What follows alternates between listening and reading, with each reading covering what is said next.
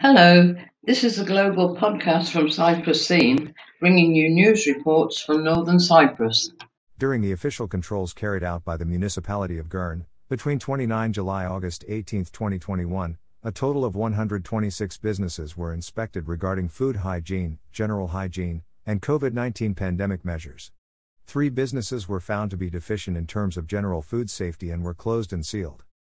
Inadequacies were found at Herdena's Corner Restaurant, and Lehman Restaurant and Semersu branch, regarding kitchen and food hygiene operating conditions, and at Sunrays Hostel Cafe, which did not have health certificates and PCR test results of the personnel.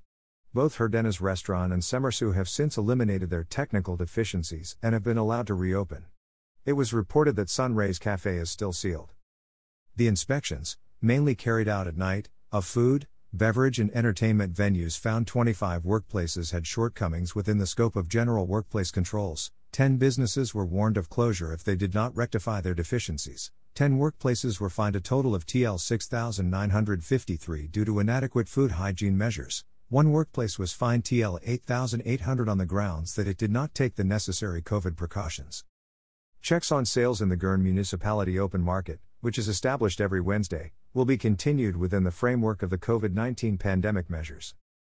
Girne Mayor Nidai Gungordu said, Due to the density of eateries and entertainment venues, there is a great increase in human traffic. This requires strict implementation of not only general hygiene related measures in this sector but also COVID related measures.